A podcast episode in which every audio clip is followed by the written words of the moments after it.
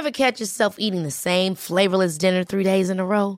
Dreaming of something better? Well, HelloFresh is your guilt-free dream come true, baby. It's me, Kiki Palmer.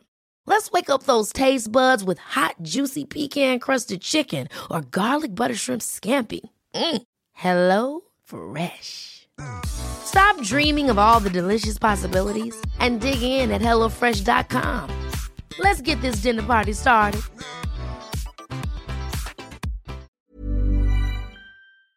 In 9 van de 10 verzorgingsproducten zitten microplastics. Dat zie je niet altijd meteen. Ze zitten namelijk in de kleine letters van je ingrediëntenlijst. Dat is een groot probleem voor zo'n klein stukje plastic. Die microplastics zitten namelijk inmiddels overal, in de natuur en in je lijf.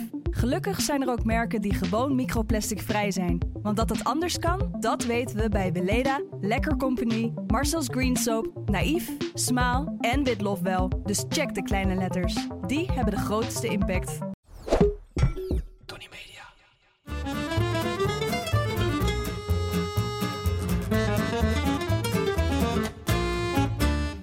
Ik ben Julius Jaspers en ik ben meer dan dol op eten.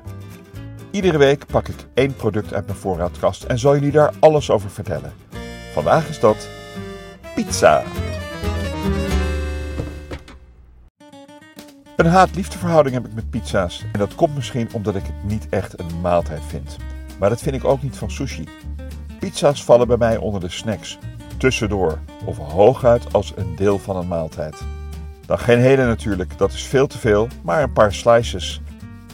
Ik eet het echt zelden, behalve als we totaal uitgeput op de bank willen liggen. Dan doen we nog wel eens een pizzaatje van La Vespa bij ons in het dorp. De witte, carciovo, dat betekent artichok, is onze favoriet. Er komt wat rucola bovenop en als je die los bestelt en met de deksels van de dozen open naar huis rijdt, is het net te doen. Alleen als het spoor dicht is, en dat gebeurt in Bussum nog wel eens, heb je een probleem, want dan worden ze oud en zacht. Thuis snel de boel in punten, rucola erover en de pit aan. Comfortfood, want eigenlijk gaat het nergens over. Mijn lekkerste pizza had ik in Italië, waar mijn vriend de Dutch Foodie zijn verjaardag vierde. À la minuut gemaakt en van de restanten van het deeg werd aan het einde een grote focaccia gemaakt. Maar dat is bijna hetzelfde deeg. Stiekem vond ik die focaccia misschien wel lekkerder. Ook hier weer niet echt een maaltijd, maar een lunchhapje. Gewoon brood, zeezout, olie en wat kruiden. Maar eerst even, wat is nou een pizza? Een pizza is een plak deeg belegd met allerlei ingrediënten, waaronder groenten en kaas, afgebakken in een oven. Super simpel in de bakermat Italië, buitengewoon gecompliceerd en beladen zo je wilt daarbuiten. De eerste tekenen van pizza duiken op rond 997 voor Christus, als de bewoners rond de Vesuvius plakken deeg beleggen met tomaten, kruiden, knoflook en ansjovis en afbakken op de stenen van de net uitgebarsten vulkaan. Toevallig hebben ze twee weken geleden in Pompeii een muurschildering ontdekt waar een pizza op staat. Alleen niet met onze moderne toppings zoals mozzarella, er staan dadels en granaatappels op. Niet echt toppings waar we tegenwoordig aan denken, maar wie weet kunnen we dit weer oppakken met de pizza Pompeii. Denk nu niet, terwijl het lava over de heuvel stroomt, dat de Italianen daar hun pizza's op gingen bakken. Maar de stenen houden de hitte heel lang vast. In die tijd werden de pizza's nog een soort van dubbel gevouwen en werden ze libretto's genoemd. Kleine boekjes. Een soort pizza calzone, heb ik het straks nog even over. De pizza is ontstaan als restverwerking van andere gerechten en stond bekend als armeluisvoer. Er gaan andere verhalen over op pizza lijkende gerechten uit Iran. Broden belegd met dadels en kaas, waarna afgebakken. Maar dan praten we pas over 500 voor Christus. De vikingen waren trouwens 900 na Christus ook al bezig met gebakken broden uit op pizzaovens gelijkende apparaten. Waar komt dat woord eigenlijk vandaan? Pizza, wat verdacht veel op pita lijkt. Van het Latijnse pinzere, wat platslaan betekent. Of van het Longobardische woord pizzo, dat hap of mondvol betekent. Jodocus, dat is Joost in het Latijn, mag het weten. De pizza napoletana, Napels ligt 21 kilometer van de Vesuvius, is een beetje de oerpizza zoals we die nu kennen en lijkt het meeste op de eerste pizza. De meest iconische pizza is vermoed ik toch wel de pizza margherita uit de Campania-streek. Geplette San Marzano tomaten, verse mozzarella en basilicum. En natuurlijk een perfecte korst. De pizza is ontwikkeld in 1889 door pizzaiola Raffaele Esposito van Pizzeria di Pietro e Bastacosi voor het bezoek van koningin Margherita van Italië en haar man koning Umberto I. Het werd geen knoflook voor het tere maagje van de koningin, maar een frisse pizza in de kleuren van de Italiaanse vlag. Met rode tomaat, witte mozzarella en groene basilicum. Margherita loved it, stuurde een bedankbriefje en Raffaella wist zo zijn pizzeria op de kaart te zetten. Natuurlijk zeggen een deel van de Napolitanen dat dit verhaal totale bullshit is. Het zal niet. En dat er al tussen 1796 en 1810 pizza werd gemaakt met deze ingrediënten.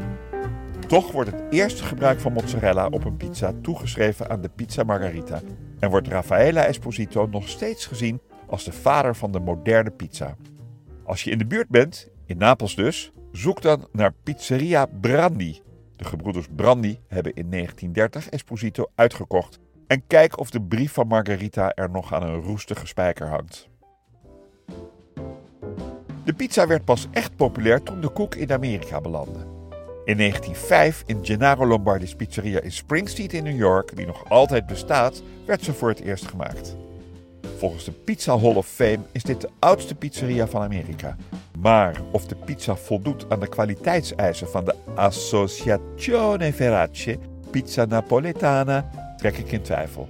Wat weten die Amerikanen nu van pizza? Die Associazione heeft een uitgebreid protocol waaraan de bereiding van de pizza moet voldoen. En dat begint al bij de ingrediënten. Die dienen allemaal uit de regio's Campania en Lazio, Napels en Rome te komen. Dus daar ga je al. Verder natuurlijk de oven, de maat van de peddel, die houten spaan waar de pizza mee in en uit de oven wordt gehaald, en ga zo maar door. Anyway, Caruso, de beroemde operazanger, was er dol op destijds in New York. En het was de aanstoot tot de Amerikaanse pizza-industrie, waar deze dagen 45 miljard dollar in omgaat. En dan heb ik het alleen over de restaurants en de bezorging, nog niet eens over de super. Feit is dat de Amerikaanse pizza in niets lijkt op de origineel Italiaanse. In Italië is de originele pizza nog steeds een beetje arme luisvoer. Weliswaar lekker, maar met iets tomatensaus en wat restjes uit de keuken. Vaak gebakken op rechthoekige platen, waarna in vierkante stukken verkocht.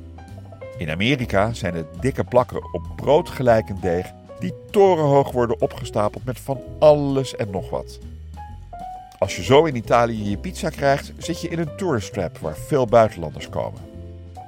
De pizza margarita heeft samen met de pizza marinara, met tomaat, knoflook, olijfolie en oregano, het keurmerk van de Europese Unie en valt onder immaterieel cultureel erfgoed van de UNESCO.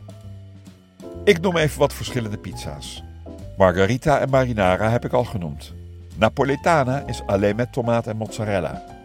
Quattro Stagione laat de vier seizoenen zien, met onder andere ham, kaas, champignons en olijven. Quattro Formaggio is met vier soorten kaas, mozzarella, fontina, parmezaan en gorgonzola. En de calzone is dit dubbelgevouwen envelop. Dat lijkt een vreemde eend in de bijt, maar is toch echt uit Napels en bedoeld als een soort streetfood. Dat dubbelgevouwen eet lekker makkelijk weg en lijkt een beetje op de ouderwetse libretto. Er is geen echt recept van, maar ham en kaas zitten er altijd wel in. Ja, en dan de pizza Hawaii. Dat controversiële gedrocht met ananas, die helemaal niet uit Hawaii komt. Alleen de ananas komt uit Hawaii. En in 2017 nog een rel in IJsland veroorzaakte. Toen de president bij bezoek aan een middelbare school vertelde dat hij falikant tegen de pizza Hawaii is en dat die eigenlijk verboden zou moeten worden. Een wereldwijde discussie was het gevolg. Ik woon momenteel in Canada, althans voor deze zomer. En met het schaamrood op de kaken moet ik zeggen dat de pizza Hawaii een Canadese uitvinding is. Uit nota bene mijn geboortejaar 1962. Van Soterios, zeg maar Sam, Panapoulos, een Grieks-Canadese restauranthouder die naar men zegt veel ervaring had in de Chinese keuken en dacht dat mensen wel zin hadden in de combinatie zoet en zuur. Ik vind het lor niet te banken, maar ere wie ere toekomt, hij staat op nummer 5 van de meest bestelde pizza's. De duurste pizza, de 24K, vind je bij de Industry Kitchen in New York. Where else? Met caviar, truffel, foie gras en bladgoud kost deze jongen 2000 dollar. De langste pizza ter wereld werd in 2015 gebakken in Milaan en was 1595 meter en een paar centimeters. Ze werd gebakken in 18 uur en was goed voor 35.000 porties. Het gevecht wie heeft de langste, ofwel wie is de grootste pizzaketen ter wereld, gaat al jaren tussen Pizza Hut en het twee jaar later opgerichte Domino's. Denk aan 12 en 13 miljard dollar omzet. Vind je dat veel? Ik vind het bizar veel. Domino's is de grootste, maar Pizza Hut heeft wat meer vestigingen. 11.000. Wat weer een schijntje is tegenover de ruim 35.000 van McDonald's. Tot slot. Pizza kan lekker zijn en af en toe is helemaal niet erg. Vaak pizza eten is dat wel, want het is een vet ding met weinig bouwstoffen en vitamines. Al helemaal als ze uit de fabriek komen. Pizza zelf maken kan, is niet moeilijk en in ieder geval heb je het gezonde wat beter in de hand. De Pro heeft een stenen houtoven, maar ik ken ook elektrische ovens met een speciale pizzasteen. De barbecue, in ieder geval mijn Big Green Egg, heeft een speciale pizzaplaat. Maar je moet de boel dan wel eerst goed opstoken. Er bestaat ook een pizzarette, een tafelmodel elektrische pizzaoven. Het moet niet gekker worden. Wil je zelf pizza maken en eens een keer een andere, wat minder geëikte? Dan geef ik je mijn recept van een pizza met pulled pork op een crème van mais. Klinkt misschien gek, maar het is onwijs lekker. Klik op de link in de beschrijving van deze aflevering voor het recept. Dat was hem over pizza. Zeker niet alles, want ik heb het bijvoorbeeld helemaal niet gehad over het pizzalied Even wachten van André van Duin en Jan Rietman. Drie weken op nummer 1 in 1993.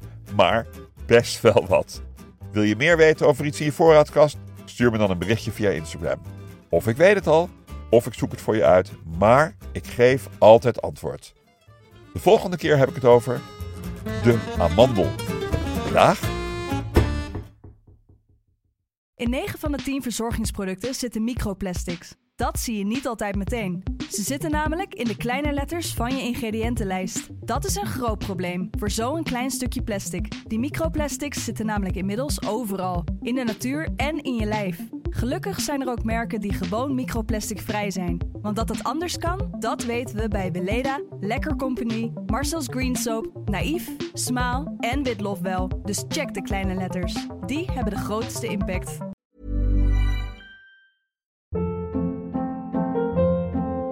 Hold up. What was that? Boring. No flavor. That was as bad as those leftovers you ate all week. Kiki Palmer here, and it's time to say hello to something fresh and guilt-free. Hello Fresh. Jazz up dinner with pecan-crusted chicken or garlic butter shrimp scampi. Now that's music to my mouth. Hello Fresh. Let's get this dinner party started. Discover all the delicious possibilities at hellofresh.com.